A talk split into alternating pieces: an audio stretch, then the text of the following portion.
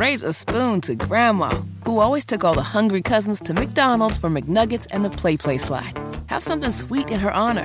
Come to McDonald's and treat yourself to the Grandma McFlurry today. Ba-da-ba-ba-ba. At participating McDonald's for a limited time. You know, Jimmy and I put in our request today to Mister Garrison for the tunes, so you all will get to experience our taste in Christmas music. It is the last show before Christmas with the snowpocalypse on the way in Indy.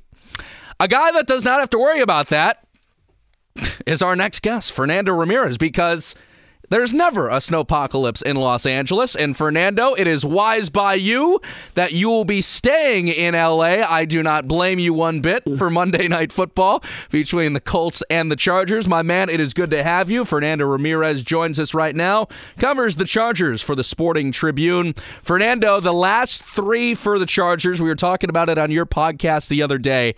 At Indy, taking on the Rams at home, and then at Denver. What's the vibe right now for the Chargers in those Those last three as they compete for their play, uh, hopeful playoff spot? Well, Brandon, hold on. Whoa, whoa, whoa. Like The Rock says in W W E, whoa, whoa, whoa, whoa. There was snow that fell in Huntington Beach on the pier. You're kidding. Oh, not by the pier, but over by the boardwalk. People are not allowed to skate. They're not allowed to ride their bikes. The apocalypse is finally happening. Wow. So people are freaking out in L A because snow fell on the on the Huntington Beach boardwalk. People are like, where are we supposed to ride our bikes? What is going on? So, hey, there there's there's problems out here in California. It's not all sunshines and rainbows. So, uh, but, so you're giving us the two excuse. You you're giving us the two excuse to start because it snows in Alabama exactly. sometimes. exactly, exactly. Well, to be completely honest, the vibe. I mean, the locker room on Sunday after the game, uh, after the win against the Titans, they were playing music. There were the the players were excited. Um, they feel it. They feel like this could be the first time. Uh, in a long time since two thousand eighteen that they can uh, clinch a playoff berth. They know what's on the line. And on going into the game on Monday, they're going to know if the Raiders lost, if the Jets lost, and if the Patriots lost, they clinch a wild card spot. So they're going to know going into it if, if uh, they're going to clinch it. But they know they need to take care of business. They The incredible part is the unknown because Nick Foles is now the quarterback. So that's a little bit of the unknown. Uh, if, if Brandon Staley and the coaching staff is going to go back to his Philly days, to his Bear days on watching the film, but other than that, I mean, you know exactly what you're going to get. You're going to get a tough, uh, a tough team. Um, they're probably more dangerous after what's happened to them the last two weeks. So the Chargers know they have to be on their P's and Q's because this could easily be a trap game uh, going into Monday night. Fernando, to kind of follow up on Brennan's question, not you, but but nationally, the Chargers are always viewed as as finally going to take the leap, at least in this Justin Herbert era, and, and catch Kansas City. Those games are always right down to the wire. Again, even though they're second in the A F C West right now, they're finally in a position to get into the postseason and earn themselves a playoff spot. What would it mean not only for, for Coach Staley's job security and, and, and just the job job security around the building, but also to Justin Herbert and, and his ascension into that conversation as a, a top-tier quarterback in the league if he's not there already? Well, obviously, th- there's no sugarcoating it. I mean, Sean Payton's been he's been out there saying, oh, I'd love to take a job in Los Angeles. Uh, obviously, there's been a little bit of fire under Tom Telesco as well. Uh, a couple of weeks ago, everybody was firing them, and now all of a sudden, everybody's praising them. It's uh, funny how quickly things turn in uh, in the N F L, but Uh, obviously, for Justin Herbert, I mean, everybody views, obviously, Joe Burrow as the number one uh, quarterback in that draft. And then it's kind of a toss-up between him, Jalen Hurts, and uh, Tua Tagovailoa. Now, Justin's been the one that's had the longevity. He doesn't get hurt. He Well, he got hurt this season, but he doesn't miss games. Uh, he keeps you in the games. He does a lot of uh, things that – he makes a lot of throws that not a lot of quarterbacks can make. But for his ascension, he really does need to have one playoff run. Well, not one, but this needs to be uh, the first of many playoff runs uh, to start because it was um, it was pretty sad to see at the end of Philip Rivers' career. I mean, I've been around the organization since two thousand thirteen, so to see the end of Philip Rivers' career, not going to the, he only went to the playoffs twice in the last like ten years of his career. That that wasn't that wasn't pretty to see. Well, he won three because he went one with the Colts. But in uh, San Diego slash L A, he only won two out of the last uh, ten years. So that was that was pretty sad to see. You don't want that to happen to Justin Herbert. You want this to be a competitive team. And the Chargers are one of those teams that if you throw in the playoffs, they could end up being, uh, if they get Joey Bosa back, Derwin James back, and uh, and uh, maybe Rashawn Slater back, they could be a dangerous team because it seems like they're starting to get healthy at the right time. The defense is playing well at the right time now. The only thing, the question mark is the offense. Uh, their third quarter offense is abysmal. They have not scored a touchdown in the third quarter since uh, week five against the Cleveland Browns. So that could b- come back and bite them. But they said that they're getting it fixed, that it just takes getting all these guys back on offense, but uh, they need a, they, they still need to fix a lot of things before you can say that they're uh, they, that they could be uh, very good going into the playoffs. Joining us on the guest line, brought to you by The Mower Shop in Fishers and the mower shop dot com, is Fernando Ramirez, covering the Chargers for the Sporting Tribune out in L A. Fernando, again, we talked a little bit earlier this week on your podcast, and you mentioned a bit of an abnormal schedule for the Chargers this week leading up to Christmas. Do you think that abnormal schedule, I'll let you expand on what exactly it is, but do you think it has something to deal with not underestimating the Colts and making sure they're ready to go on Monday? Yeah, so basically they're uh, they're well, they actually switched it. So oh, they did. They are practicing. Yeah, so they uh, last minute they told us, oh, Wednesday they're off. Uh, and now it's Thursday, Friday, Saturday. So, but they're practicing a lot later than they usually do. So, uh, and Brandon Staley's been giving guys days off. Um, he's been doing a lot of things to kind of save their bodies, preserve their bodies. Last year they they didn't do that down the stretch, and a lot of guys were. Austin Eckler was tired. A lot of these guys were gassed towards the end of the year. And that's why they went one and three at the end of the season.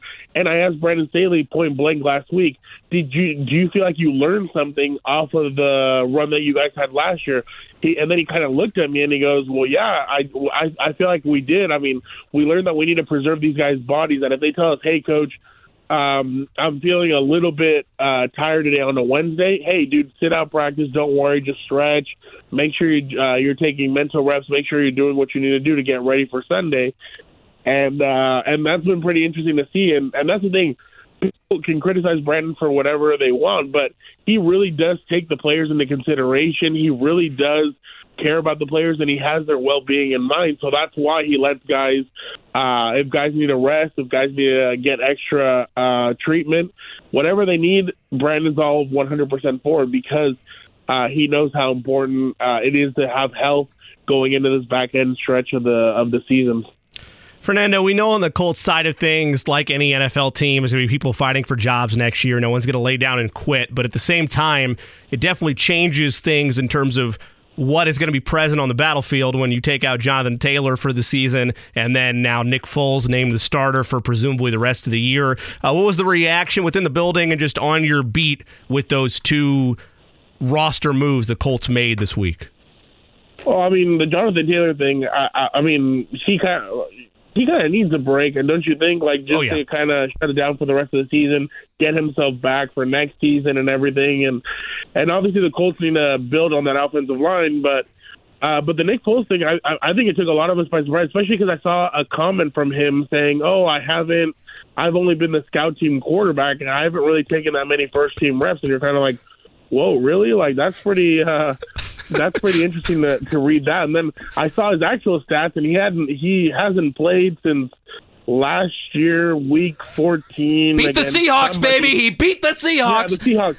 Yep, the Seahawks. It was only one game, and then the year before that, he only played nine games. So it's been pretty interesting to see kind of the career of Nick Foles going from uh, from Super Bowl M V P to kind of not even playing. So, but it's still a toss-up. He's still dangerous. The Colts still have weapons on that team, so.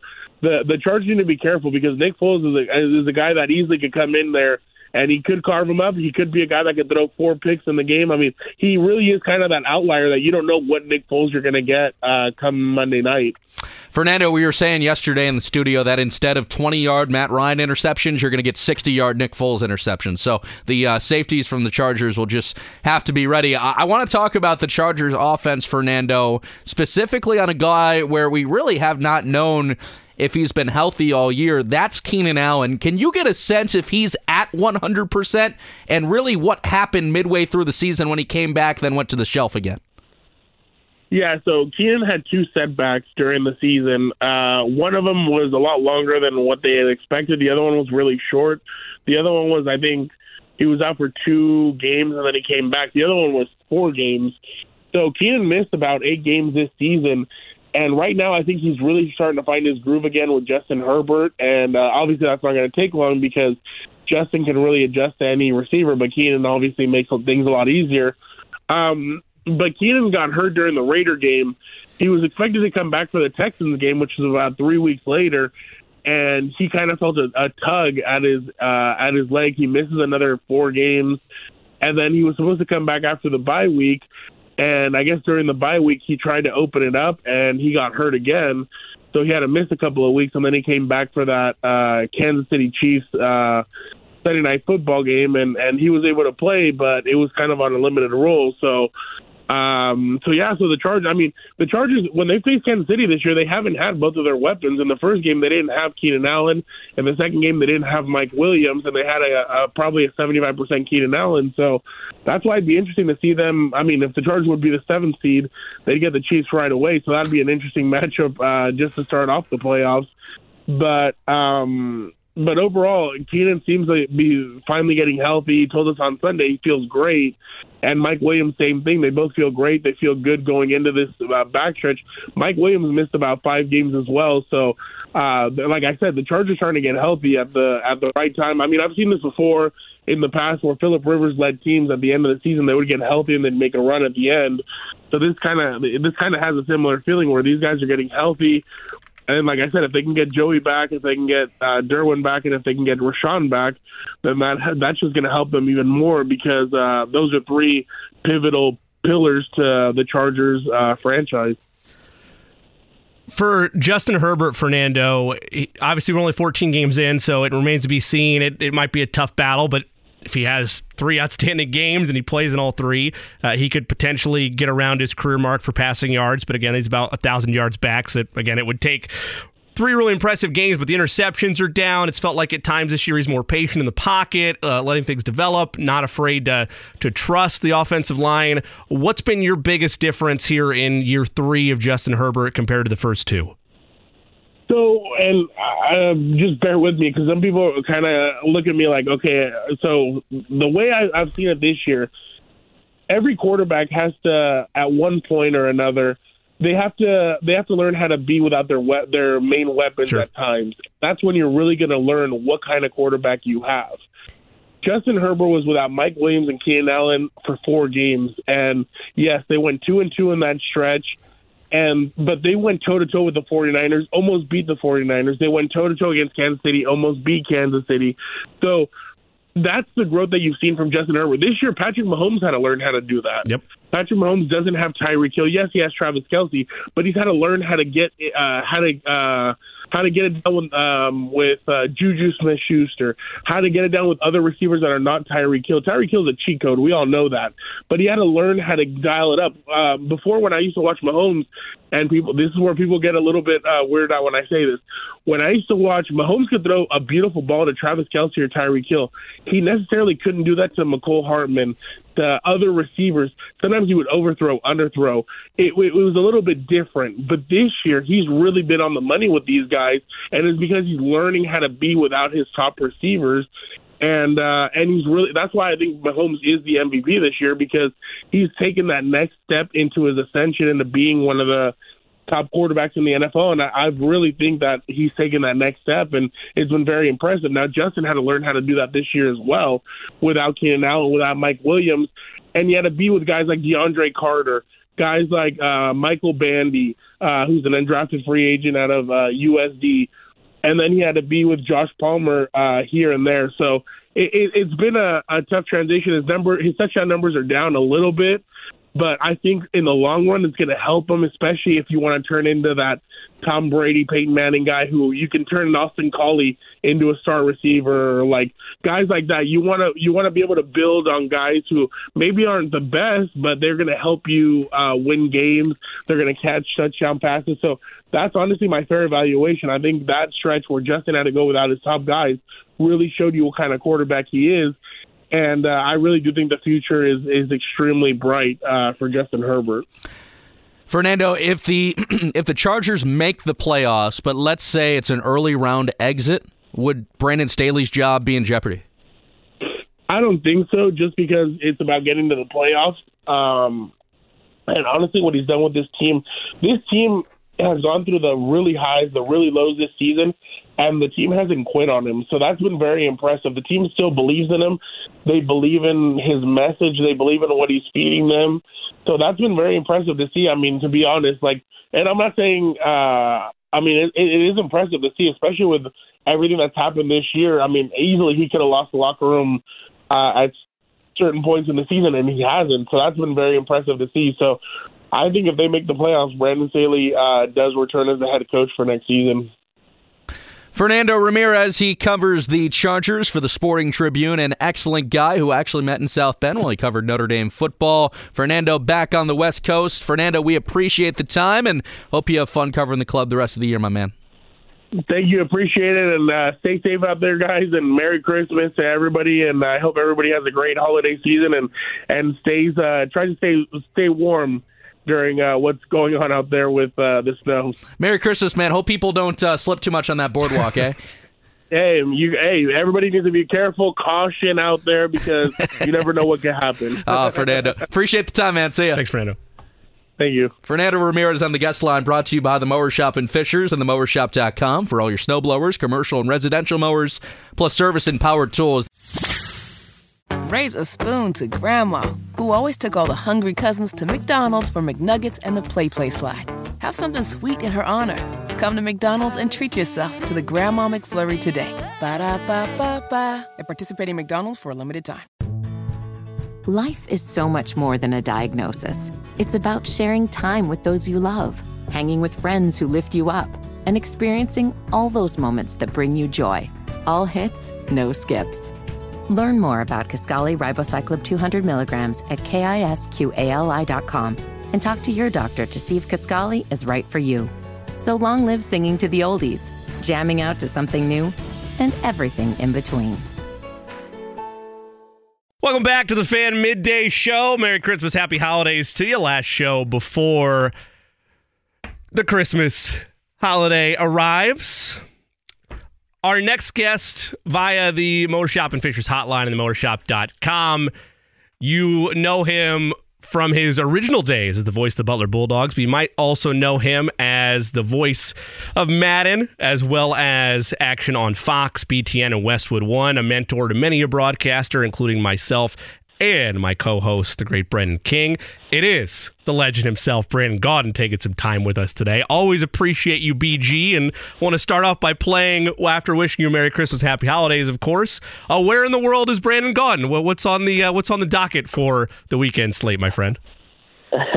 Happy Holidays is a kind introduction. Good to be with you guys. I uh, I was at Michigan State last night, and actually I just got to my parents' place down in Texas, and going to be here for the next three days just to put the feet up, a little R and R, and celebrate Christmas with the family. So looking forward to it. Love it, B G. Merry Christmas and happy holidays to you, my man. Uh, what's the post-holiday schedule like for you? Does it heat up pretty well? Yeah, it does. I mean, basketball's full swing. I have one more uh, N F L game, week eighteen, um, there in January, but it'll be a lot of hoops, which is great. Uh, that's always, for me, the highlight is when you kind of you, you get out of that Christmas time and everyone's down a little bit, and I don't want to be done with the holidays, but then basketball heats up, and being from Indiana and uh, being a guy who grew up on basketball, that's always the time when people start to shift away from football and focus on hoops, and, and that's a fun time of year. So it'll be, uh, you know, the last, gosh, four years now, I've, I've had a mix of Big Ten and Big East, and that's that's kind of what it is this year. Uh, December thirty-first, I'll be at Xavier, January first at Michigan, January second at Purdue. So it'll be ringing in, uh, ringing in the new year on the hardwood.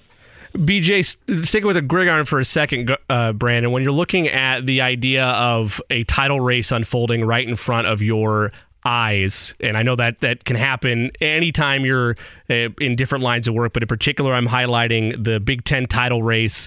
Uh, you, have, of course, were on the call for Iowa and Nebraska. Uh, just take me through that last stretch of play within the Big Ten, Brandon, of, of the stakes that were on the line for Iowa, and then the fallout, of course, that happened uh, after your broadcast of that Big Ten title picture, at least on that side of the conference, brought itself yeah. into form. Yeah, it's crazy because, you know, with the Big Ten, everyone keeps saying with, on the football side of things that, oh, the East is great and the West is not very good. And like, everyone understands that, yes, the East has Michigan and Michigan State and Penn State and Ohio State. And, and everyone understands that the East has more talent than the West. But I actually think that the West is still a good division with a lot of fun football, and that played out this year. And and some people say, oh, it's just a bunch of bad teams who kept giving up the title and losing it. Okay, well, yeah, you could look at it that way. I thought we had a lot of fun games in the West that went right down to the end, and that includes somehow Purdue being able to sneak in when Iowa looked like they for sure were going to win the West, having to just beat Nebraska, who had struggled this year.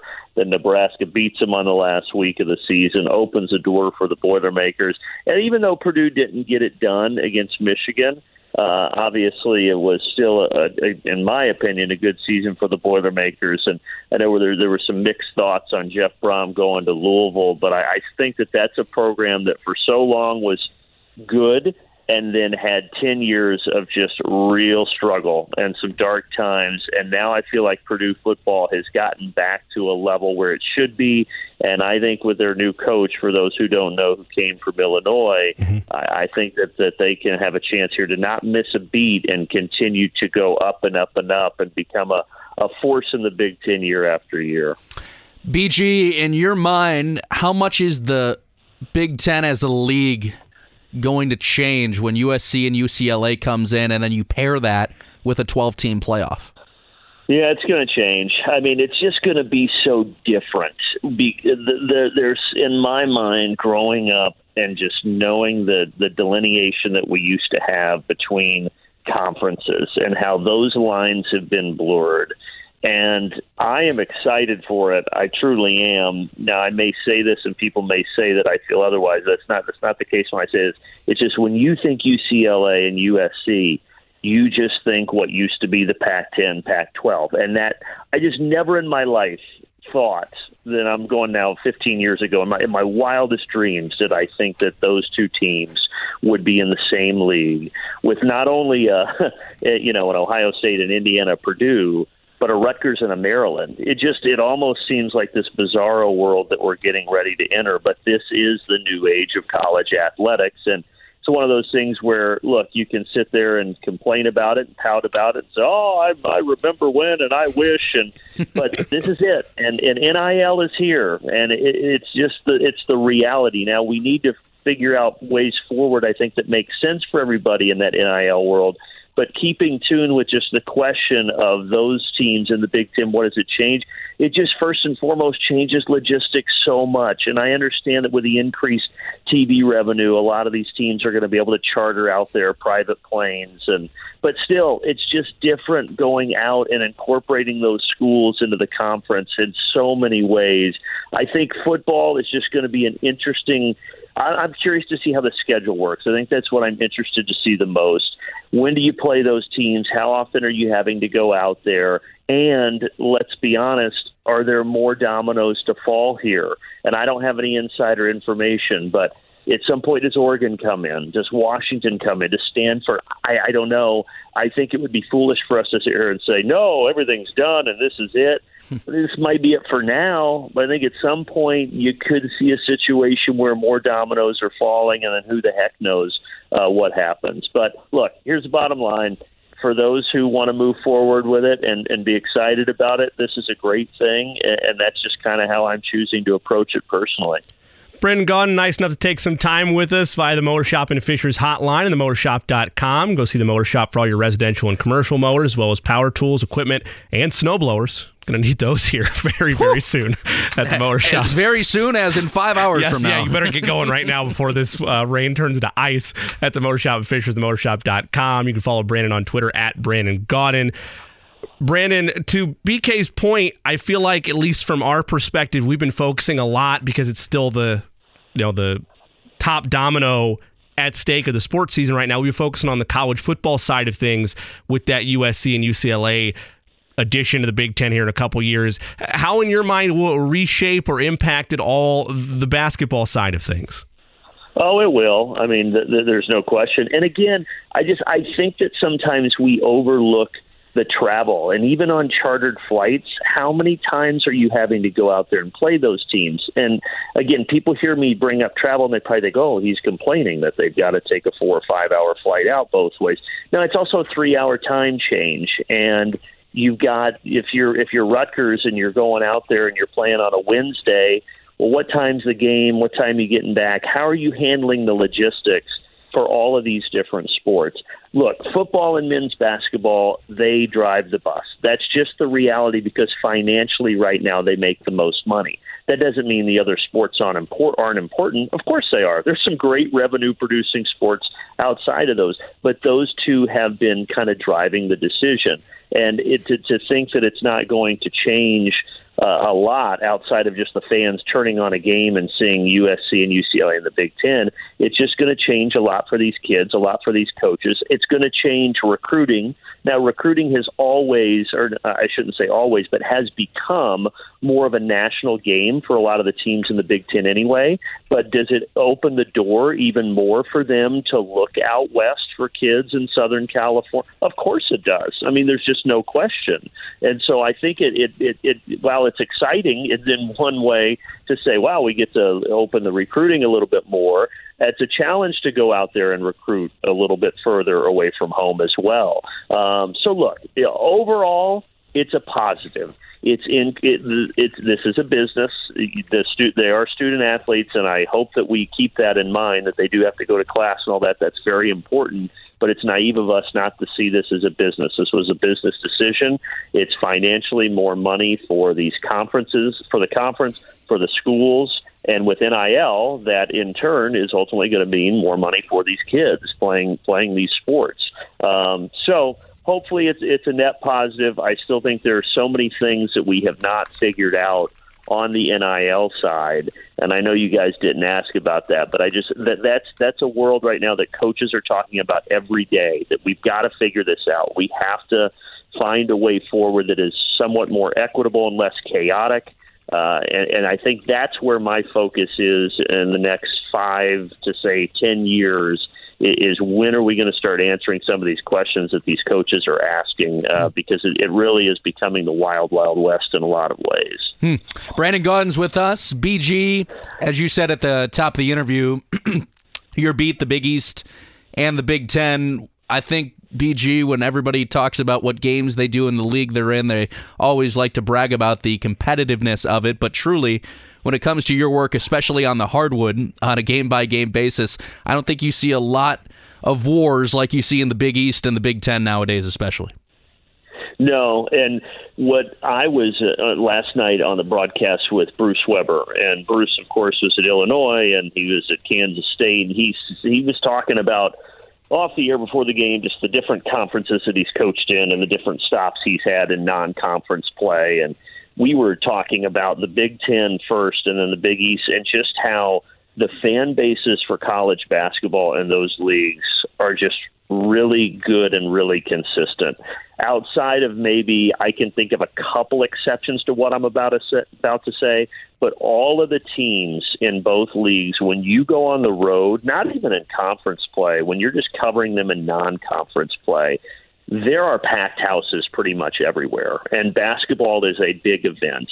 And that's not the case everywhere. Sure, in the S E C, you've got a couple, you, you know, you go to Kentucky, you go to Florida, there's some places where there are some good atmospheres, but there are some places in the S E C, in the Pac twelve, even the Big twelve, where you can go on a Wednesday night in a conference game and maybe there's five thousand people there. And you just don't really see that in, in the Big Ten and the Big East because they're such basketball-hungry schools. Uh, and so that, that, that just makes it fun. It's just, yeah, the old cliches about, you know, throw out the record books and there's no easy wins. Yeah, we, we hear all that, and there's a lot of truth in that. But there's also just an incredible appetite for the sport on a lot of these campuses. And to me, when January, February, and of course March rolls around, uh, that's what makes these conferences so much fun to cover. Brandon, kind of zooming out big picture within college basketball, I, I feel like this gets thrown around casually every year, but this might actually be the year that it holds water. Obviously, Uh, Purdue and UConn both undefeated, but but across the board, when you look at the top twenty-five and just across college basketball as a whole, is this the most wide open that it's been to start a season uh, in, in, in quite some time? Yeah, I, th- I do think this. I think that there has, over the last, call it ten years, been pretty consistent parity, even though we usually have a few teams like, ah, yeah, they might be a little bit above everybody else. I would say, though, that this year it, it is maybe even that to another degree. So I agree with your point. I, I love Purdue, and I just I just think Matt Painter's as good as it gets. Mm-hmm. Uh, but but but Purdue right now at number one, do they have weaknesses that I'm curious to see if other teams can exploit? Yeah, absolutely. And I was there when Davidson was exploiting them. You know, when Purdue was not able to knock down outside shots, and they were they were struggling. And so I, I think that the, the thing this year, even though Connecticut's good too, is that you're right. If you go through each conference, there's not any team where you say, hmm, they are head and shoulders above everybody else. Uh, Connecticut in the Big East is probably the closest example. But even when you put Connecticut on a national level, I don't I don't think that they are just your clear top team in the country. Um, so it's going to be this is going to be just a, a lot of fun to see how these conferences unfold. And, and specific to the Big East, you know, for so many years, even if Villanova wasn't the clear number one, they were just always kind of the presumptive, ah, they'll find a way. They'll be a one or two seed, maybe a three seed, and, and they're the class of the Big East. And I don't think it's fair to just say it's because Jay Wright is gone, because I think Kyle Neptune is a good coach. But it's just not the case this year, and I don't know what it's going to look like moving forward. But just speaking of this year, Villanova has a different feel. And so because of that, the Big East has a different, more wide-open feel, and I think it's going to be a lot of fun to track uh, January, February, and March. B G, no time like the N C double A tournament for sure, but I think we just saw again last year, not to bring up tough wounds for Purdue, but what happened with the Saint Peter's story. And in your mind, with all this parity in college basketball, does a Saint Peter's happen more often now because of just the wild, wild west feel of the transfer portal, or is it just because that we just continue to see better athletes countrywide? I think, yeah, I don't. I think the Saint Peter's thing is cool. I think sometimes in our mind we romanticize this idea that Cinderellas are happening more and more. Granted, we had never seen a fifteen seed get that far, and I understand that, so that was the first time. But if you actually just look year over year at the number of, of upsets seed-wise and teams going deep into the tournament, it's really been pretty consistent. Um, so I know we, we, you know, you think about the George Mason and then V C U, Butler, um, even though now Butler no longer is that cute, cuddly story, um, and then to the more extreme Saint Peter's. These have kind of always been weaved throughout our history, and I don't know that they're happening anymore. But here's what has happened in college basketball is because of all of the transferring, and specific right now to being able to transfer without penalty, you're getting guys that have a good season at like a Towson or a Northeastern, and they're averaging sixteen points a game, and they're done with their sophomore year, and other schools start knocking on their door and saying, hey, want to come play in front of twelve thousand a night and compete for going to the N C double A tournament and national championship? And that's tough for a kid to say no to.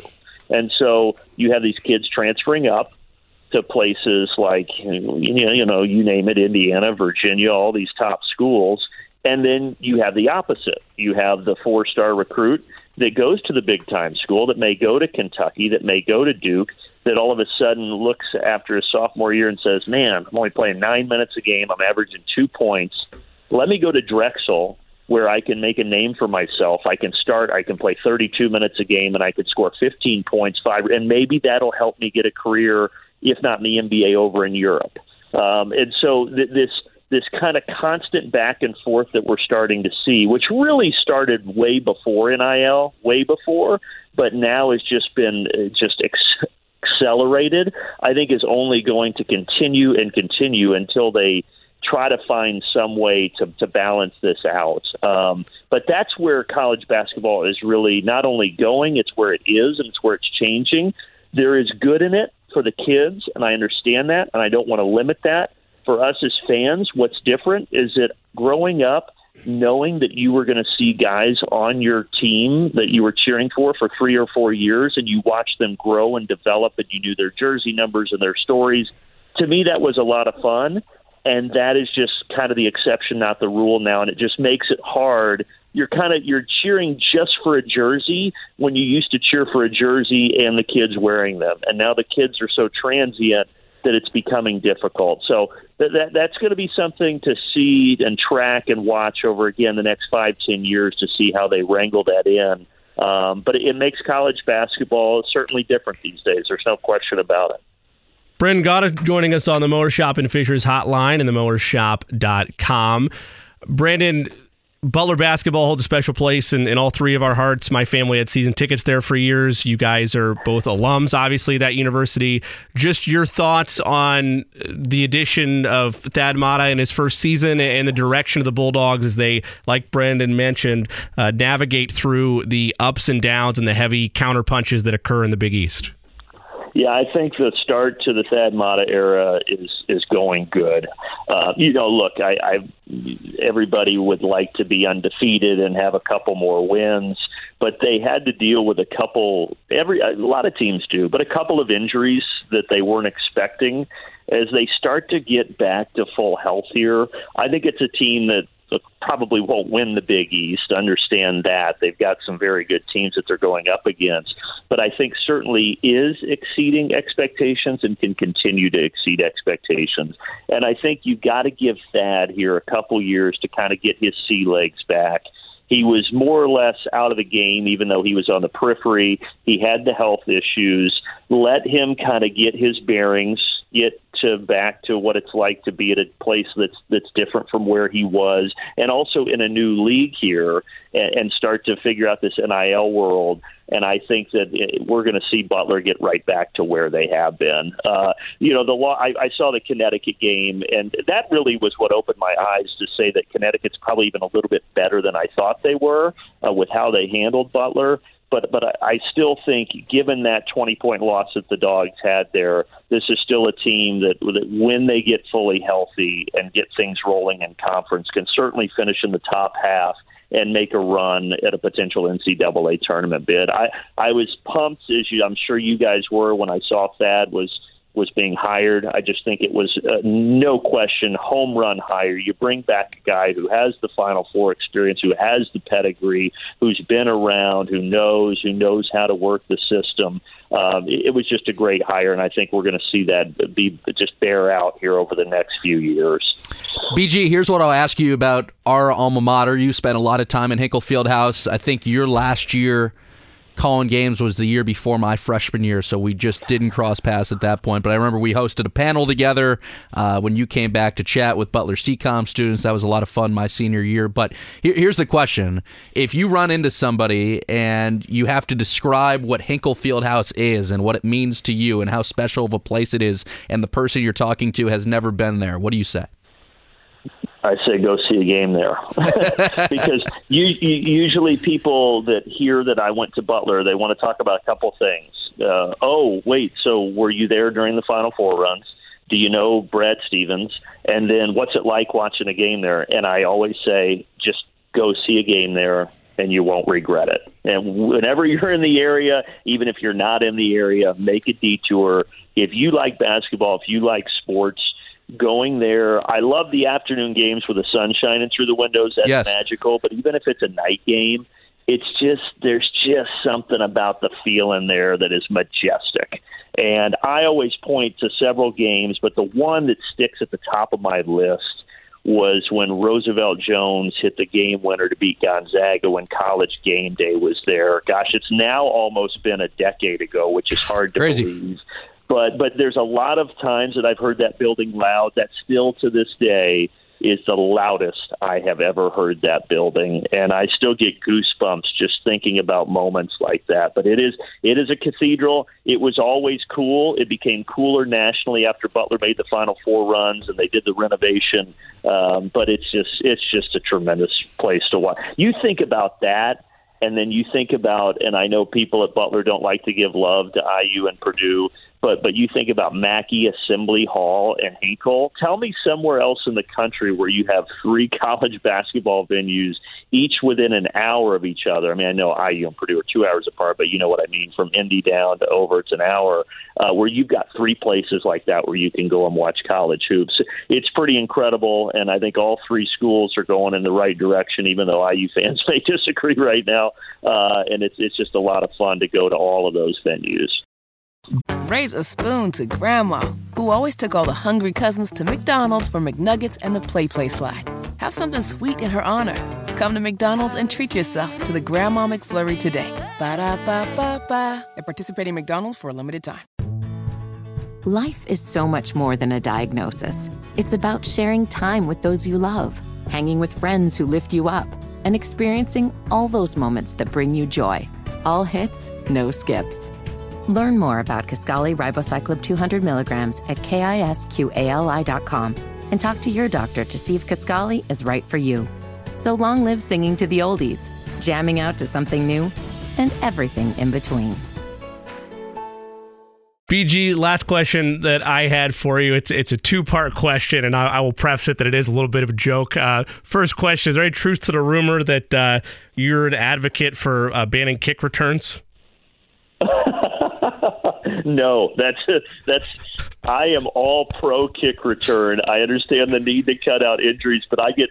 I think the kickoff. Some people talk about eliminating the kickoff.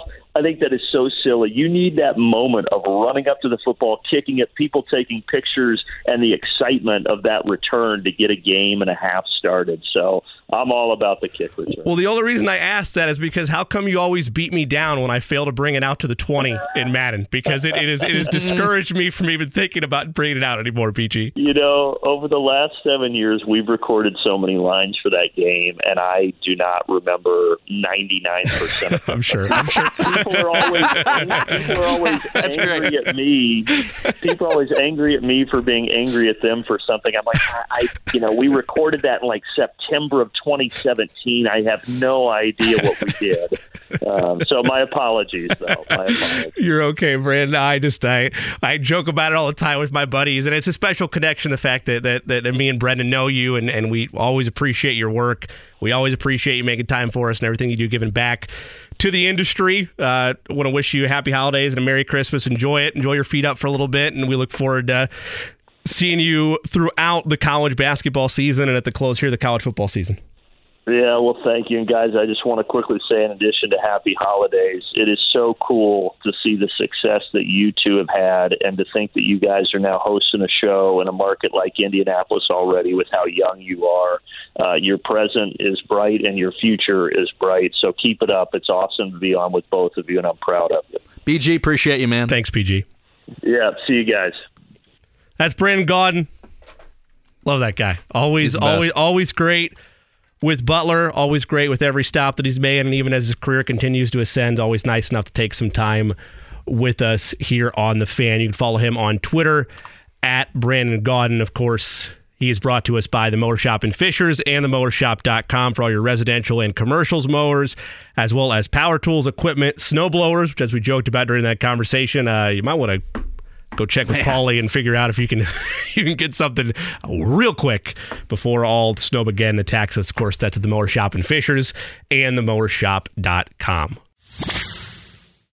Raise a spoon to Grandma, who always took all the hungry cousins to McDonald's for McNuggets and the Play Play Slide. Have something sweet in her honor. Come to McDonald's and treat yourself to the Grandma McFlurry today. Ba-da-ba-ba-ba. At participating McDonald's for a limited time. Life is so much more than a diagnosis. It's about sharing time with those you love, hanging with friends who lift you up, and experiencing all those moments that bring you joy. All hits, no skips.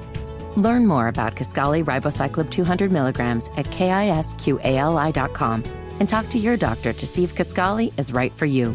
So long live singing to the oldies, jamming out to something new, and everything in between. The Drive Hubler dot com studio, Brendan King, Jimmy Cook, Eddie Garrison. Apparently, and by the way, the A-list group of guests continues today. But apparently, our next guest is such an A-lister that he can ask Eddie Garrison for his own entrance music. Man, that's tippy top. Which is, I, I don't know if I'd have the stones to ever do that, but this guy does. It's Kevin Bowen, co-host of Kevin and Query, seven to ten every Monday through Friday morning. Kev, I want to, first of all, congratulate you, wish you a Merry Christmas to you and your family, but most of all, congratulate you on the Reds spending seven million dollars on Will Myers. Woo! Congratulations, yes! Kevin! Woo! Kev, yeah. We're going to the World Series. Yeah, uh, Jimmy, I'm I'm thinking about a Chuck Pagano congratulations so right about now after hearing the news of Will Myers. Yeah, um, book the parade. It's certainly going to happen. Can't wait for it. Uh, and by the way, just to clarify, a little Christmas fib from Brendan King there. Eddie Garrison, for what it's worth, texted me asking myself. oh, dude. He, he lied. Eddie lied to us then. Hey, you can't throw and, that out there. I was giving you a little more authority. oh. Well, and, and I'm thinking to myself, was that, was that like the Clay Junior High choir that I heard there? That was a great little uh, children's choir re- re-entry from Eddie Garrison. So, uh, joy to the world. The Reds will win forty-seven games next year. Um, were you also like Eddie that you were surprised? Assuming this is a real quote, I, I'm assuming this is a real quote, Eddie. If it's not, then I've been fooled by you. Will Myers saying, quote, "I'm excited to be a part of this organization. They're up and coming," close quote. Yeah, I don't know if he was getting ready for like the Louisville Bats season or, or, or what exactly he was going with on that quote there. So, great P R spin on it, but um, Yeah, there's no really, yeah, there's there's nothing up about it. The only thing up is just pop flies after pop flies after pop flies. well, that's it, if they make contact. That's right. Well, it is a sure. pretty interesting day in baseball. Tucker Barnhart is now a Chicago Cub, Brownsburg's own. But, Kev, shifting over to Monday Night Football, another primetime game for the Indianapolis Colts. Remarkably, their postseason hopes lie on tonight. Jaguars and the Jets on Thursday Night Football. Who would have thought? But, Kev, now it's Nick Foles under center. Your thoughts? Yeah, former Jag, Nick Foles, now that I think about it. Um, I am I'm good with it. Um, I probably would have opted for Sam Ehlinger, but I am totally fine with Matt Ryan being benched. Um, there's a financial component that I've talked about quite often of a seventeen million dollars uh, hit to his twenty twenty-three salary that if he were to get hurt here to end the season, um, you would have owed him that. seventeen million dollars is a whole lot of money. You look at the free agents last year, I want to say Von Miller was the only one, maybe there was one other, that their contract exceeded that amount. So if you're talking about what you could do with that money, obviously that's a significant amount for a team that has needs outside of quarterback entering the offseason. Uh, again, as far as people get really nervous about, like, Nick Foles, oh, my gosh, could he come out here and, you know, win the final three games? I mean, yesterday was the first time in practice he's thrown the ball to Michael Pittman and, you know, Paris Campbell and your starting pass catchers in a practice setting all year. So I, I, I think a little bit too – far to kind of crown Nick Foles as a guy that's going to go three and oh to end the season. Um, again, I would have opted for Ehlinger. I think one other note on Ryan, and I guess to continue the baseball analogies, you know, Matt Ryan's fastball in September was not ninety-five. It was whatever, eighty-four. His fastball lately has been like seventy-two. And that, I think, is obvious for all of us to see. I would say maybe the more disappointing aspect to Ryan's play this season, and by, again, the Colts have not supported him in the way they promised, I think Matt Ryan has not given you anywhere near the advantage at the line of scrimmage you thought you were getting. You thought you were getting Phillip Rivers, chess match guy. I know where the free rushers are coming. I know where we can't block everybody, and I'm going to make sure that I throw with anticipation and get rid of the ball quickly and on time and find the hot reads. Colts haven't had that with Matt Ryan. So I think that's another element to his game where you just assume fifteen-year veteran, thirty-seven-year-old Q B, that would be a given, and it hasn't been. K B, I've asked this to a number of different Colts beat writers or Colts, you know, just general people that we've had on the show this past week. So I'm going to ask it to you because I'm interested in your take on it. Me and Brendan, I think, are in the same boat that even though B K would have liked to have seen Sam Ehlinger, and you were at one point in the boat, you'd like to see Sam Ehlinger. The decision to go to Foles, to me, is as clear as day, telling what the Colts view Sam Ehlinger as moving forward, that they feel internally they have seen enough and that they are maybe still on the roster, but they're not including him as, as the answer at quarterback. Is that a fair assessment, and do you view it the same way that going with Foles the rest of the way is telling in their viewpoint of him as a potential answer at Q B? Yeah, I, I've heard you mention that, and I'm probably not totally there uh, just because I think the decision-making within the organization right now uh, is very fluid. Sure. In that Jim Irsay has made some of these quarterback decisions, and seemingly this is Jeff Saturday making it. I, I don't think Jeff Saturday gives two you-know-whats about Sam Ellinger's yeah. future. I, I just think Jeff looks at it and says, my resume is one and four right now.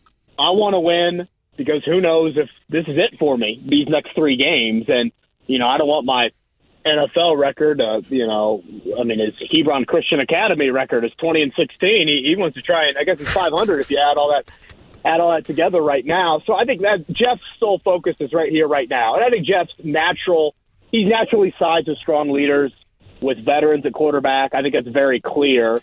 Um, so I don't think it's like slam the door shut on Ehlinger. Um, to your point, though, I, I, I don't think they will or should view Ehlinger in the light entering next year of like, hey, put him in a quarterback competition. Like, he can be a starter. Um, I thought his two games went fine. I thought the Washington game, he probably was a little better than I thought he'd be. The New England game, it looked like a first-time road start against Bill Belichick. Uh, so I'm not ready to say that. Um, I think the makeup of your quarterback room next year in some way, shape, or form should be Ehlinger, who's still under contract for two more years, uh, some sort of veteran in that room, and then a first-round draft pick at quarterback. Kev, I posed this question yesterday. With Foles getting the start over Ryan, I really don't think it's going to change a whole lot other than arm strength. Do you see Foles doing anything better than Ryan besides the strength of his arm? You know, when you say strength, I'd probably throw just a little bit more like velocity yeah. in there. And, you know, that can kind of help you out on, you know, how many of those quick ends or quick slants do you just see the D B just jump in the back of Pittman, jump in the back of Pierce, and what you think should be a seventy thirty advantage is now turned, you know, thirty seventy almost in terms of a contested catch. So I would go there. I mean, you guys were all, and Brendan, you know, especially, I mean, you guys were all out at training camp. You know, Foles, there was no hesitancy in at least attempting some things. Now, it wasn't the prettiest looking, you know, it's not like Nick Foles was eighty-five percent during camp, and I know he had issues in the preseason games as well. So I don't want to act like, Uh, just because Foles is more of a willing passer and a little bit more physically capable, that it's going to be smooth sailing. Um, you know, I thought Jeff Saturday had a great quote yesterday. It's a sad quote, but it's it's a great quote. You know, at some point, we've got to get the safeties further than seven yards away from the line of scrimmage. I mean, it looks like teams are playing the Colts like college football teams play Army and Navy. It is just load the line of scrimmage and dare, dare them to throw it over the top. And that's how it's been now for the better part of the past month or two. Um, so I think that's where Foles can help you. And then I'll, I'll go back to something that, that, that I said earlier, guys. I just I just felt like, and I don't know, maybe it's scar tissue, maybe it's being hit, you know, a ton this season. I'm sure that's played into it. I just don't think you've gotten much of an advantage from this veteran fifteen-year vet quarterback like you thought you would get in terms of processing, identifying, those sorts of things. Nick Foles has been in the league for over a decade. Uh, by all accounts, a very intelligent quarterback. Uh, certainly he's got familiarity with this system, more than Matt Ryan did entering the fray. So, I don't know, maybe, you know, th- that can kind of help you out a little bit there. K B, Eddie brought this point up yesterday, and I want to ask it to you, to the point about why Foles is out there. You need to, over these final three weeks, for guys that are either fringe guys or pieces that maybe will or will not be a part of this roster next year. I think you still need to continue to have measuring sticks because guys aren't going to quit. They're fighting for jobs next year. With Foles' familiarity with the offense and just with his veteran presence, is that reason, or, or at least a justified reason for going with him over Ellinger, knowing that he gives a better baseline for those measurements? Yeah, that's a good point. You know, something I was kind of mentioning is, like, I don't feel like you, uh, you the Colts have not had a functional N F L offense in months. Yeah. Um, and, and I do feel like you have an attempt to get a little bit more functional there. Uh, again, I'm not expecting all of a sudden Foles to come out and, you know, he's throwing for three eighty and three three touchdowns, and, you know, you're calling up the Philly statue people and being like, hey, you know, we might need one next to Peyton here. Um, I, I'm not saying that, but I do think it's a good point that you bring up, Jimmy, and that, you know, some evaluation on guys, you know, something that I wrote coming out of the bye week was, you know, what do you want to see the final four weeks out of the year? I think playing the youth is something you'd like to see. I obviously get why the Colts are not full on in youth mode yet. Um, but I think you want to evaluate these guys. Like Bernard Raimann, I mean, what does he look like at left tackle? Um, again, Alec Pierce rounding out that route tree. I would like to see more Jelani Woods. I feel like that playing time has been so awkward. The usage for him has been so odd to me over the last few weeks. To be honest, you aren't really that young at running back. I guess Deion Jackson, I, I mean, I guess Zach Moss and Deion Jackson, I guess, are fairly young from an age standpoint. But what I'm saying is there's no rookie there like there is a receiver with Pierce or tight end with Woods. And obviously the offensive line, you're playing Raimann, you're playing Will Fries at right guard. So Um, I do think Foles can help you out a bit there just from, a, again, are we a little bit more functional, a little bit more, frankly, N F L-worthy, and maybe you can evaluate guys a little bit better. Kevin Bowen's on the guest line, brought to you by The Mower Shop in Fishers and the mower shop dot com for all your snowblowers. You'll need them today. Commercials and residential mowers, plus service and power tools. K B, hope you got everything ready to go outside when we have snowpocalypse later. But Eddie Garrison, Scotty Johnston style, just wrote on the big right board, no Kenny Moore at practice. How especially concerning is that, that he has not been at practice when you've had the fourth quarter meltdown in Dallas, the biggest comeback in N F L history against you, and a Chargers team coming in where Justin Herbert can slice up a defense and he's got weapons like Mike Williams and Keenan Allen available. Yeah, the other guy that has been watching the last couple of days, or at least was watching, I, I, and I just left practice a few minutes ago, was Kylan Granson as well. Um, yeah, it, it, I, I get Kenny's had probably a little bit more downs than ups this season, and certainly has not had the type of year he would like after – you know, being a little bit vocal, a little bit public with this contract situation in the offseason. You know, but you were down him and Brandon Faison on Saturday up there in Minnesota, and, you know, all of a sudden K J Osborne has the, the game of his life. You know, and I think when you play some of these teams and Minnesota's skill group, I mean, honestly, when you look at Dallas, Minnesota, the Chargers, these three games in a row, that's one of the harder three-game stretches you'll play all year from a skill group standpoint. When you talk about running back, wideout, tight end, those three teams, three in a row, I mean, that is some elite skill. And the Chargers has battled health all year long, particularly defensively. They're still missing a lot of key guys. But if you look at their skill group, to your point, B K, um, they're getting healthier at wideout. You know, Gerald Everett's a good tight end, and Austin Eckler is, you know, one of the more versatile backs in the league. So, yeah, Kenny's absence, I mean, at this point, it's kind of like you just shut him down for the year. You know, you're kind of getting there. I know he's not on injured reserve, but you're kind of getting there with him. And, you know, this is probably a little bit more of an off-season question, but and a lot of it will depend on if Chris Ballard is still here. But if you, if a new G M walks into that building, he's probably going to look at a contract of Kenny Moore, a contract of Shaquille Leonard, a contract of Ryan Kelly, a contract of, you know, maybe a DeForest Buckner, although I think you're getting pretty good return on investment there. And you might have some pause or some second thought about that. So, again, if it's still Ballard, you might not get that. The Colts have not been a very kind of cap casualty team compared to some others in the N F L. But I think anytime you win four games and you potentially have a change in personnel, something to keep an eye on. K B, how? Raise a spoon to Grandma, who always took all the hungry cousins to McDonald's for McNuggets and the Play Play Slide. Have something sweet in her honor. Come to McDonald's and treat yourself to the Grandma McFlurry today. Ba-da-ba-ba-ba. At participating McDonald's for a limited time. Life is so much more than a diagnosis. It's about sharing time with those you love, hanging with friends who lift you up, and experiencing all those moments that bring you joy. All hits, no skips. Learn more about Kisqali Ribociclib two hundred milligrams at kisqali dot com and talk to your doctor to see if Kisqali is right for you. So long live singing to the oldies, jamming out to something new, and everything in between. much does the Bowen Christmas traditions and Bowen Christmas conversations get impacted if the Jaguars give us a mercy killing uh, tonight and put the playoff hopes to bed? Boy, that is uh, that is a great question. I thought to myself, boy, could Jacksonville really end the Colts' playoff hopes in back-to-back years? Like, usually that doesn't happen. You know, like right. that's, that's not how it's supposed to go. Um, yeah, I'll be totally honest with you. I don't have anything pre-written. I don't know if I'll have anything written off that. I might just save my material for whatever happens in that Chargers game. But it, it, it it's just um. It's humbling, it's salt in the wounds, it's however you want to describe it, that, I mean, you're sitting here in the A F C South, I mean, they are pleading, ple- I mean, every team, Tennessee is saying, someone come take it. Like, we traded away A J Brown, Harold Landry tore his A C L, Taylor Lewan tore his A C L, let's fire our G M midseason. Ryan Tannehill's hurt. I mean, now you're playing a rookie that, by all accounts, needs, like, you know, at least a year.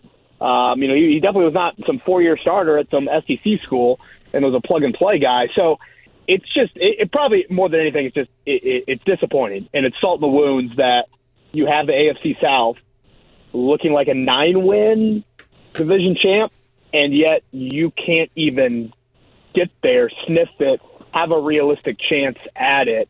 Um, that, to me, more than anything, is just – It, it, it, it's disappointing, and honestly, if you go off Jim Irsay's words publicly, that should really piss him off. I mean, how many times did Irsay bring up A F C South and Tennessee this offseason?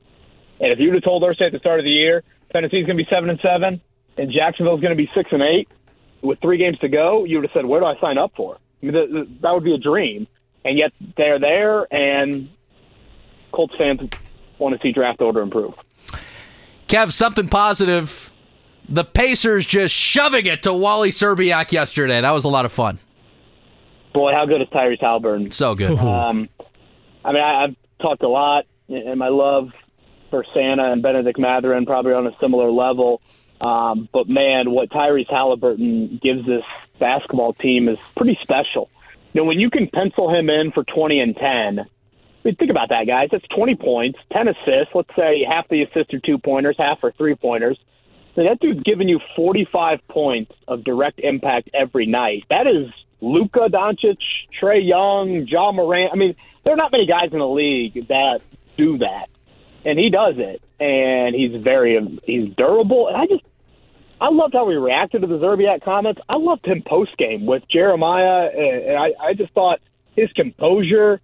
The twenty-one-year-old guy that was not some heralded recruit, was not on the face of some deep N C A A tournament run team. Wasn't even the lead guy or close, really, to the lead guy in Sacramento. And yet he's come here and has taken the reins of the franchise. And it's got to be beautiful for Rick Carlisle to have that presence here. And, you know, the the, the, the question I had, I guess, is, you know, I, it struck me very early on. Oh, my, this is a really good passer, really good basketball I Q, all those things. This dude can score and, like, take big shots, not be hesitant to take big shots. It's unorthodox. It looks weird. I think probably, and I raised my hand, I probably was one that was like, yeah, oh, boy, now, he can't be a lead scoring guy for you. But then you watch some of those moments last night, and you're thinking, again, the Pacers need more pieces, obviously. But you're like, this is a dude that you want the ball in his hands late, and he just has a great ability to know when to facilitate, when to take over, when to be a shooter, all those things. So what a what a great, great win. I mean, you were, you were doing what a lot of people are going to be doing on their commute home today, ten and two. Holding on to the steering wheel for dear life there, holding on to that lead. But you got it, and uh, it'll go down as one of the better wins of the season. Kev, hope you have a spectacular Christmas with the Young family. Really happy for you, brother, and hope you have the uh, the shovel and the salt ready later because you're going to need it. You bet I got it ready. You boys have been unbelievable these last couple weeks. Have a great Christmas to all of you. Thanks, Kev. Thanks. That is Kevin Bowen. It is our last show before Christmas, so of course got to chat with K B on the guest line brought to you by The Mower Shop in Fishers and the mower shop dot com for all your snowblowers, commercial and residential mowers, plus service and power tools. Fine. Raise a spoon to Grandma, who always took all the hungry cousins to McDonald's for McNuggets and the Play Play Slide. Have something sweet in her honor. Come to McDonald's and treat yourself to the Grandma McFlurry today. Ba-da-ba-ba-ba. At participating McDonald's for a limited time. Life is so much more than a diagnosis. It's about sharing time with those you love, hanging with friends who lift you up, and experiencing all those moments that bring you joy. All hits, no skips. Learn more about Kisqali Ribociclib two hundred milligrams at kisqali dot com and talk to your doctor to see if Kisqali is right for you. So long live singing to the oldies, jamming out to something new, and everything in between. Hour, the final show before Christmas arrives. Jimmy Cook and Brendan King coming to you here on the Fan Midday Show in the drive hubler dot com studios. Thank you so much for spending time with us here on Thursday. Be safe out there. Seriously, don't mess with this weather. I was just verbally assaulted for my in sync request. It's not fair. No, I, I think the best Christmas playlist, Jimmy, is when, like we talked about during the break, when you can pair the new stuff, Bublé, Bieber, maybe an NSYNC, Backstreet Boys, with the Frank Sinatra, Bing Crosby, Dean Martin. That's some good stuff. I want a multi-generational mix that is going to keep everybody happy, because there's there's few people that are hating on Christmas songs, right? Like, unless you're just not a fan of the Christmas season in general, you're going to appreciate, regardless of the era, a nice mix in that regard. Uh, we segue now, uh, starting with, with a nice Christmas question for the voice of the Colts, Matt Taylor. Maytay, your thoughts on Christmas music. Thank you for joining us. Happy holidays, Merry Christmas. And uh, was it a nice mix of, of of different hits throughout the Taylor household growing up, slash what you do uh, for your family nowadays? Absolutely. Abs- I mean, thumbs up on Christmas music. Um I think I think my rule on Christmas music has to be like at least two weeks out. I'm not one of these types of people that's like, right, I'm not B ten fifty-seven where like the day after Thanksgiving it's all Christmas music all the time. I think I need to ease into it. But uh, certainly I think like fourteen days or two weeks to ten days leading into Christmas, I'm all in. And I was thinking about this the other day too, um, driving. I was in my wife's car and she's heavily into Christmas music. There are certain Christmas songs that need to be identified by the artist and only thus heard by that artist that made the song famous, right? You get what I'm saying? Like, yep. Brenda Lee, Brenda, like Rocking Around the Christmas Tree. That's a Brenda Lee song. No one else should sing that. Um, I shouldn't be exposed to any, any, any other version of that song other than that, because it's a staple. It's so good. Sure. So you kind of, you kind of get what I'm saying. So I think, Every every Christmas song has the version or the artist that made that song famous, and that's what I'm here for during the uh, the Christmas holiday season. Maytay, I'll double down on Christmas, coming in with my own question. Give me a Christmas movie that you love and a Christmas movie that you dislike. Hmm. All right, hot take. I've I've really never gotten I, I've never gotten Elf. I, I don't get oh, it. Whoa, man, that hurts. Wow, wow. Hurts. I know. I, that's what I said. It's you warned hot. us. You um, did warn us. Yeah. Yeah. I mean, it's, I, I don't get it. I, I really don't. Um, like, normally I say, like, I appreciate those that, that like the movie. It's just not for me. Like, I don't get it at all. Like, it's just, and I'm a Will Ferrell guy. Like, I've watched it start to finish, and I don't laugh one time. Um, I just, I don't get it. Um, and then in Christmas Vacation, like, you just can't. You can't not watch Christmas Vacation and just laugh out hysterically, even though I've seen it two hundred times. I did the, I did it the other night, actually. Got home from uh, Minnesota about ten thirty at night. And obviously, uh, you know, considering that game went the way it did, I needed something to – I needed to watch something mindless, not have to think, and just sort of decompress. So I turned on Christmas Vacation and had a good couple of chuckles, watched about halfway through, and just, just a perfect Christmas movie, in my opinion. The Elf thing is interesting because I have a brother that doesn't really like Will Ferrell, not a big fan, and I feel like there's a crossbreed of that, that if you don't like Will Ferrell, you probably don't like I, Elf, I, I, but, I like but you Will do Ferrell like him, right, right, right. I, I do I, I do like Will Ferrell, just the movie just doesn't do anything for me. It's just, it's kind of corny, and I know like that's that's the gist of the show, right? Is you have to embrace the corniness and the cheesiness of it, which I've tried to do when I watch it. I, I still just don't. There's just something about it where I just don't laugh at all. I, I don't. I don't get the movie. I know people love it. It's like a cult classic. Sure. Um, it just doesn't do anything for me. It's the first movie that is making me feel old because it looks older, like like not older like classic movies, but like for me growing up, like it looked like in that same era of new flashy right. movies, and now it's starting like to look early, early right. two thousands, right? Like, you know, because I I'm the same way. I went to I saw Old School, which is another Will Ferrell yep. movie. I saw that. That that was right in my wheelhouse. I was like a sophomore or junior in high school. And that was back when people still went to movies in bunches. Like, you know, you got a big group of people to go see a movie. You know, your mom would drop you off. Or like, you know, you, your mom would drop off. My mom will pick up before you got your license, that kind of thing. But, I mean, I saw Old School in theaters like six times.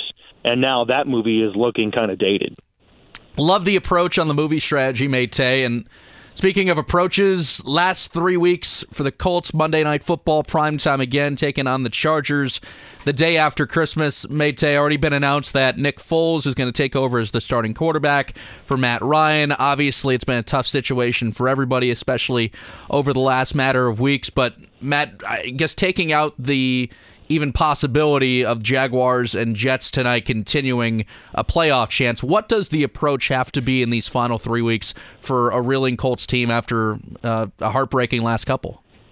Well, you're just trying to you're trying to win, and so you're trying to tweak anything that you can at your disposal. And I think, I mean, listen, anytime that you give up, uh, you know, the, the biggest lead in N F L history, and you don't close it out, and you only score three points in the second half, and you know, I think what we kind of forget about. Um, you know, from that game on Saturday is that the Colts did score a season-high thirty-six points, but only twenty-two of that came from the offense, and only seven of that came from offensive touchdowns. So, you know, the game the other weekend uh, in Minnesota was the seventh time this season the Colts had one touchdown on offense or fewer in a game, right? So you're still having some offensive inefficiencies. You know, they were they were one for four in the red zone. Um, had to settle for field goals on three different occasions when they got to the Minnesota ten-yard line.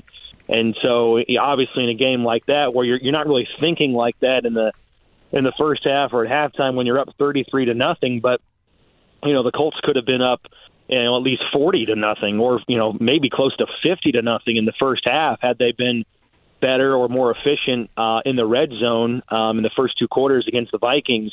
But, you know, so you throw that in, plus just the fact that, you know, you continue to struggle to push the ball down the field. I mean, I think the Colts' yards per attempt number this year is six point six, and, you know, you only have three completions on the season over forty, all of them to Alec Pierce, and he wasn't involved very much in the game plan. Oh, I shouldn't say the game plan, but just didn't come to fruition in terms of him testing the Vikings vertically in the game. Um, on Saturday, I mean, he didn't have a single catch. Jelani Woods only had one catch for, for thirty-five yards. So that was the, the lone bright spot for the Colts, being able to push the ball and, and take advantage of a, a Vikings defense that just wasn't very good at, at stopping the pass, and they had given up a bunch of big plays. But Colts just didn't take advantage of that, and so I think all of those things just add up to, you know, we need to make a change. We've lost four in a row. We've lost seven of our last eight. You know, uh, Nick Foles compared to Matt Ryan at this point has, you know, um, more more pop, if you will, has a stronger, um, you know, has more strength, I should say, in, in that right arm. So, I mean, that's that's kind of where they're at right now with three games to play, turning the offense over to Nick Foles, just trying to find something, trying to tweak anything that they can to find a spark to uh, go into the offseason with, you know, some kind of momentum on offense. Maytay, I've never been to Canton, so I don't know if there is a wing or an aspect with N F L records where they or they highlight big things, or if there was a section over there that highlights Frank Reich's comeback. But but now, obviously, that comeback record belongs to Kirk Cousins. And obviously, me and B K, a bit of a selfish question in that regard as as play-by-play broadcasters in our own right. And we obviously look up to you and appreciate your work. You know, I was listening to some of the call, but just from a mental standpoint, for me, when it went thirty-six fourteen, I started doing the math of, with the way the Colts offense is playing and has played this year, this thing isn't over. There's a chance they could come back and turn it around and maybe steal this one. When, if at all, did that thought enter your mind as that game was going on? And just looking back on it, uh, what, what was that like in the booth watching all that unfold? Yeah, it was um, – I think I said this on the air. I don't think I've seen anything like it, because – if you're going to give up a thirty-three point lead, two things have to happen. You can't move the ball, and you can't stop them, and they have to score, but they have to score quickly, and that's exactly what they did. So to me, things kind of turned on the K J Osborne sixty-yard catch, which I know Joe Reitz was hitting this during the game and, and, and subsequently, you know, a couple days later on our Monday night show, but things – from a psychological standpoint, really kind of switched. If you remember on that Dio at Dangbo taunting penalty, mm-hmm. he got like a five-yard tackle for a loss on either Cousins or one of their backs to set them up second and fifteen. They've got the ball in their own territory.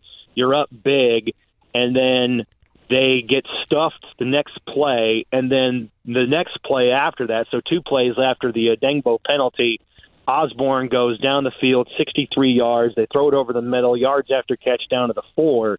I thought that was the one big play that kind of got them going. And so to me, as soon as it got to be whatever it was, thirty-six to twenty-one, that's when it became real to me. And that's when the big plays really started to, you know, start to come, you know, uh, fast and furious. I mean, looking back at the box score on the plane on the way home, I counted up nineteen plays for the Vikings in the second half or overtime, over ten yards. They had four over twenty, and they had two over sixty, including Cook's uh, sixty-four-yard uh, touchdown to essentially tie the game, to pull them within two, and then they got the two-point conversion after that. So it was just big play after big play, short scoring drive after short scoring drive. I don't have it in front of me, but I think the Colts had eight possessions in the second half, and they didn't have the ball for more than three minutes uh, at a time in those possessions, and none of those possessions went down the field longer than twenty-six yards. So that's just a perfect recipe for, you know, letting a team back in the game, is when you can't stop the big plays and when you can't sustain drives. Um, you know, I just thought that the Colts running game just didn't do them any favors in the second half, to be able to chew time and to, you know, grind grind them down and, and be able to keep that offense off the field. It just didn't happen. And, um, yeah, that, that place was absolutely bonkers. I mean, I, I don't want to diminish their fan base, because they have a really good home field advantage, because of they, they have great uh, you know, fans and a great crowd. But my God, that place is loud because of the P A system, the noise and the sound effects and the yaller horn and all that stuff. So just a really cool environment. And then unfortunately there towards the end, it was just, it was a feeding frenzy, and uh, just the, the loudest sporting event I think I've ever been to. Matt, how much does losing Jonathan Taylor early factor into the momentum shifting to the Vikings when they did get within those two touchdowns? Yeah, I, I really don't think a whole lot, because at that point you were running the game really well. I mean, Zach Moss and and uh, and, and you know he, he kind of spur you know uh, spearheaded, I should say. Um, you know, he and Deion Jackson were that two-headed monster in the running game, and they ran the ball very well for the entire game in totality. I mean, one hundred seventy yards rushing. Third time this year the Colts have been able to do that, but it was just situational football that really hurt them in the running game. Not being able to, I think it was Jackson that didn't stay in bounds late in the game when the Vikings were in a position to have to, you know, be forced to use their timeouts. So that was an opportunity miss right there, and I just think that's a young player not knowing the, the full magnitude of the situation, not being in that um, you know experience before, um, and then obviously the Colts not being able to hammer the ball for a first down. I think it was third and seven.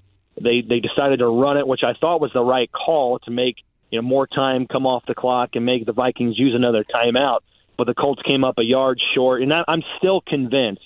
I know this is not what you're asking me, but I'm still convinced that Matt Ryan got that first down. I don't. That was a horrible spot, and the two side judges came in. One of them actually had it for a first down, and then the other one put the ball, put the nose of the football, like right at the thirty-five-yard line. And in real time watching it and then seeing again on the replay, like the middle of that football should have been straddling the thirty-five-yard line on the field, thus giving the Colts a first down. So um, obviously there's so many plays that you look back and you say coulda, woulda, shoulda when you give up, you know, a thirty-three point lead and thirty-nine points and a half. But Um, I'm still convinced that was a first down, and yeah, just the running game just didn't come to come to play in the second half like it needed to in order to secure that monster lead. Matt Taylor taking some time with us here on the Fan Midday Show via the Motor Shop in Fishers hotline. Go to the Motor Shop in Fishers, the motor shop dot com, for all your residential and commercial mowers, as well as snow blowers. Very pertinent, particularly for today. Power tools, equipment, so much more. The Motor Shop has you covered at the Motor Shop and Fishers and the motor shop dot com. You can follow Matt Taylor on Twitter at MayTayColts. Matt, when you look around the A F C South, and this is more for us than it is the Colts as an organization, but for you and, and the vibe around that building as you see the Jaguars now in a position to steal the South with the injury to Ryan Tannehill, Teron Davenport now confirming that, that he's out for the rest of the season. How much will this season, not just before that injury, but as a whole, be looked at of what could have been and missed opportunities for this group? Yeah, I mean, it's it's completely frustrating. The fact that the Titans are in a tailspin, having lost four in a row, and, I mean, what what is, what is the uh, the Jaguars' record? What are they, six and eight? And you're still there in the thick of it to, you know, contend for the A F C South.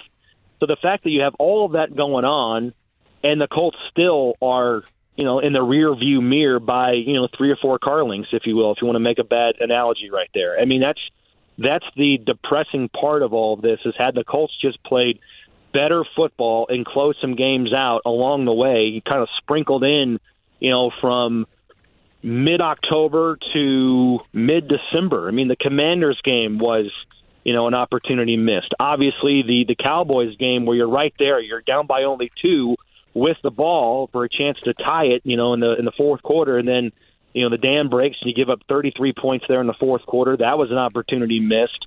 Um, you know, the Patriots game was incredibly winnable. Um, you know, they're a very average team, and you didn't come to play at all in that game. Um, you know, you're looking at the Philly game when you're up by ten against the best team in the in the N F L. You can't close them out, and so yeah, it's just it's heartbreaking considering that this division is so winnable and so obtainable, but yet the Colts tonight mathematically are on the verge of being eliminated. That that that's what makes this season um, just unbelievable, because, you know, we were talking about this earlier today. If you go back to the start of the season, we were talking about big picture, all the parity in the A F C, and, and how many teams are going to be in, in the mix to to make the playoffs at the beginning of the season. You know, in reality, we said, you know, okay, you probably cross off at this point. You eliminate the Jets, you eliminate the Jaguars, and you eliminate the Texans. Those are the three teams that probably don't have a shot at making the playoffs. Well, guess what? Tonight, the Jaguars and Jets are, you know, they have a huge game on prime time with playoff implications. And we thought, how many wins for this Colts team? Or is it going to be nine? Is it going to be ten? Is it going to be eleven? And no one saw this team being four, nine, and one, and on the verge of, again, the mass eliminating from the playoffs tonight. So that's why the N F L, man, is the best reality series going, because you never know. And, uh, you know, the Rams stink, the Packers stink, you know, who would have thought that last year? So this is this is just parity-filled, you know, National Football League. And, um, yeah, it, it's frustrating because this is a very winnable division, but yet the Colts are still, you know, so far behind the rearview mirror going into the last three games. Matt Taylor's on the guest line, brought to you by The Mower Shop in Fishers and the mower shop dot com. Maytay, I was listening to Bubba Ventrone's media availability this week, and he was poised the question, does he aspire to be a head coach? And I remember Matt Eberflus was asked the same question last year, shortly before he took the Bears job. Of course, both anth- answers were yes. I think Ventrone, of anybody on this Colts staff, he's really, really put an impression on the fan base based off of what he has done in the last few years. In your mind, getting to know him and being around him, Matt, what qualifications can you already see in him that would make him a viable head coaching candidate somewhere? Yeah, he's just steady. He's a really uh, even guy. Um, he doesn't get too high. He doesn't get too low. Um, he's an easygoing guy. He's really easy to talk to, and, and I don't think it's hard to understand why the players like to play for him, because he keeps it real. He tells them when they're playing well. He tells them when they're playing bad. And obviously he puts a ton of emphasis on player development.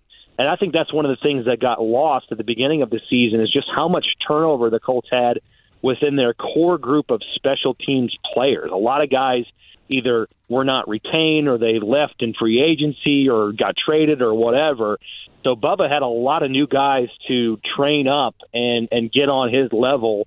Um, you know, when you, when you talk about covering kicks and, and, and blocking on punt returns and things like that. So um, from that angle, he just really maximizes all of the talent that he has. And it, it kind of took a while this year for the Colts to get, you know, on par with where they've been uh, in relation to special teams in years past.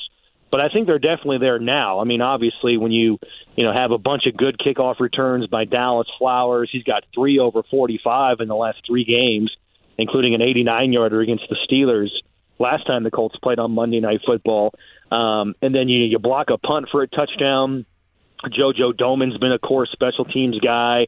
You know, Grant Stewart is is always up there. E J. Speed, Zaire Franklin still playing on special teams, despite the fact that he's balling out from his middle linebacker position. Um, you know, I looked it up the other day. The Colts actually lead the N F L in special teams touchdowns since Bubba Ventrone took over in two thousand eighteen. They have seven special teams touchdowns, and they also lead the N F L in special teams, or I should say blocked punt touchdowns, with four of them in that span. Um, and actually, that, that, that includes the regular season. They actually have one in the playoffs as well. They got one against the Kansas City Chiefs a few years back on the road. So, no, this guy is elite when it comes to special teams in the N F L. And it doesn't matter what phase of the game that you oversee. You know, when you become a head coach, you just have to have, you know, uh, leadership qualities, and you have to have, you know, that, that, that, that you have to gravitate guys towards you, and you have to, you know, have guys buy into, you know, what you're selling. And I think Bubba Ventrone has those qualities. I think he will be a head coach in the N F L. Uh, hopefully, knock on wood, it's not for a while, because you'd love to have him in, in his same capacity going forward here, because the Colts are just one of the best special teams units um, in the last four or five years since he's been here. But um, I definitely see that for him in his future somewhere else in the N F L. Maybe it might be here. I don't know if, if he'll be a candidate in the offseason to, to interview for the head coaching job with the Colts. It's going to be fascinating to see how that all uh, you know unfolds here the next month or so. Matt, if the Jaguars do take the Colts' playoff hopes out to pasture for the second straight year in a row, if that happens tonight, we know this is a league where, you know, no no one's laying down. Everybody's fighting for their jobs. I know we've continued to say that this week, but it's important to stress there's a difference between what fans want, which is at that point they probably want the team to lose, they probably want the draft capital to rise, versus what the players want, which is their and coaches, which they're playing for their futures in this league. From your standpoint, as you measure everything out, how does it, if anything, change what you're focused on and what you where you want to see growth over these final three games once the Colts are bounced from the playoffs, or if the Colts are bounced from the playoffs? Sure. Yeah. No, I mean, I just want to I just want to see guys close out strong. And, and you know, I said earlier this week, and it, it sounds like at this point in the season, you know, where I think guys should be selfish, but you have to play for yourself. And that sounds like I'm suggesting guys be selfish, but what I mean is, at this point, when your playoff hopes are so dim, you got to go out and play for yourself, and and know that you still have to go out there and give it everything that you have. And your tape is your tape. Your tape is your resume. I mean, I've said that so many times in the last month when when things have kind of kind of got haywire here for the Colts. But you got to play for yourself, and your opportunity to come back for this team next year, or a chance to play elsewhere in the N F L, but you also have to play for the guy next to you who's playing for themselves as well, for their chance to be to be retained, whether that's for Jeff Saturday or a new head coach, whatever. I mean, I thought Joe Wrights had a really good um, you know story the other day. He was part of that two thousand eleven team that was, you know, whatever they were, two and fourteen, and you know that was the Peyton neck injury season, and then Andrew Luck the the year after. You know what Joe was trying to do was just prove to Jim Irsay um, and and the other powers that be, you know, for a new head coach the following year in two thousand twelve and a new G M the following year uh, that season, that he wanted to be a Colt. He was good enough to be retained and, and brought back to be part of that nucleus going forward that won eleven games three years in a row. And he had to go out and just compartmentalize that this is a really crummy season, but I have to play for myself. I got to play for the name in the back of my jersey, but also the logo on the front of the jersey as well. And obviously that's that's what guys are trying to do now. And you know, I talked with Julian Blackman earlier today, and he's he's got the same mindset. It's it's another chance to play ball, man. It's another chance to play in the National Football League, regardless of whatever whatever your record is. It's a chance to just shine out on Monday Night Football and play for everybody that brought you up in this game. You know, your Pee Wee coaches, your high school coaches, all the guys that help you get to this point. They're going to be watching on Monday night, and so you got to go play hard. You got to go play well. And yeah, it's it's a different dynamic for the fans. I totally get that, because They want to see the Colts skyrocket up the board in the draft and picking the top five and all that. But honest to God, the players don't give a, a flying you-know-what about it, because it's a chance to go out and play, and it's a chance to earn their money and to earn future opportunities in the N F L. Mate, last thing from me. We were talking about the Pro Bowl earlier, and I think certainly Grover Stewart will be looked at as a snub. But for me, Zaire Franklin is my ultimate snub, just considering where he has come from, how he has grown, how he has filled in so efficiently at times for Shaq Leonard this year, and then being upwards in the N F L lead in tackles. I think if you're looking at a guy, Matt, on that list that deserves to be in there just by the wealth of what they have done and grown in this league, Zaire Franklin sticks out. How about you? Yeah, and what he means to the Colts defense, he and Grover Stewart. And unfortunately, this this is what the Pro Bowl is. It is name recognition, and it is politics. And unfortunately, you know, when you're four, nine, and one, regardless of how many good players you've got and, and how many guys are playing well individually, you're just not going to get a lot of Pro Bowlers on, on the All-Star team when you're, you know, so far under expectations and so far under five hundred. And we saw this. This is how it goes. I mean, how many years was Kenny Moore uh, deserving of making the Pro Bowl before he made it last year? He just wasn't a household name yet. And and same thing with Shaq Leonard. In, in his two thousand eighteen rookie season, um, he made first-team All-Pro and yet missed the Pro Bowl. It's because he didn't have name recognition yet in the N F L that year. The Colts, to that point, weren't on prime time a lot, and nobody kind of really knew who Shaq Leonard was at that point. And, you know, he's kind of like this hybrid player where he's, you know, wh- where do you put him? Is he an outside linebacker? Is he an off-the-ball linebacker? So that kind of made it murky as well. So unfortunately, when you have a really good season and you're not, I mean, even though people around here know Grover Stewart and we know Zaire Franklin around Central Indiana, um, you know, when you're four, nine, and one, these are not household names. So when you ball out for a season, it typically takes the next year for you to be on the, uh, you know, in, within the, the the minds of the fans that vote, within the minds of the players that vote. And that's what the All-Star game is in the N F L. That's what the Pro Bowl is. It is name recognition, and it is politics. You're going to see a bunch of, I mean, J J Watt's a Pro Bowler this year. I mean, you kidding me? I mean, that's that's an absolute joke. But he's J J Watt. He's got name recognition. Uh, so you're going to see a bunch of guys make All-Pros, second team or first team, that didn't make the Pro Bowl, and it just sort of is what it is. Yeah, I'm right there with you, mate. That's why I put more stake in the All-Pro list than I do the Pro Bowl. I know we've taken up far too much of your time. Uh, enjoy yet another, uh, I know you'll still have plenty of prep, but enjoy another non-Sunday broadcast, and more importantly, enjoy the holiday season. Merry Christmas to you and your family, and always appreciate you making time for us. I appreciate you, boys. I'm going to go watch Elf. Maybe I'll figure it out. Give us a new maybe, review. Maybe it'll just click. Thanks, mate. Thanks, Matt. All right, see you guys. That is Matt Taylor, the voice of the Colts. You can follow him on Twitter at MatTayColts. On the hotline, brought to you by The Mower Shop in Fishers and the mower shop dot com. Raise a spoon to Grandma, who always took all the hungry cousins to McDonald's for McNuggets and the Play Play Slide. Have something sweet in her honor. Come to McDonald's and treat yourself to the Grandma McFlurry today. Ba-da-ba-ba-ba. And participate in McDonald's for a limited time.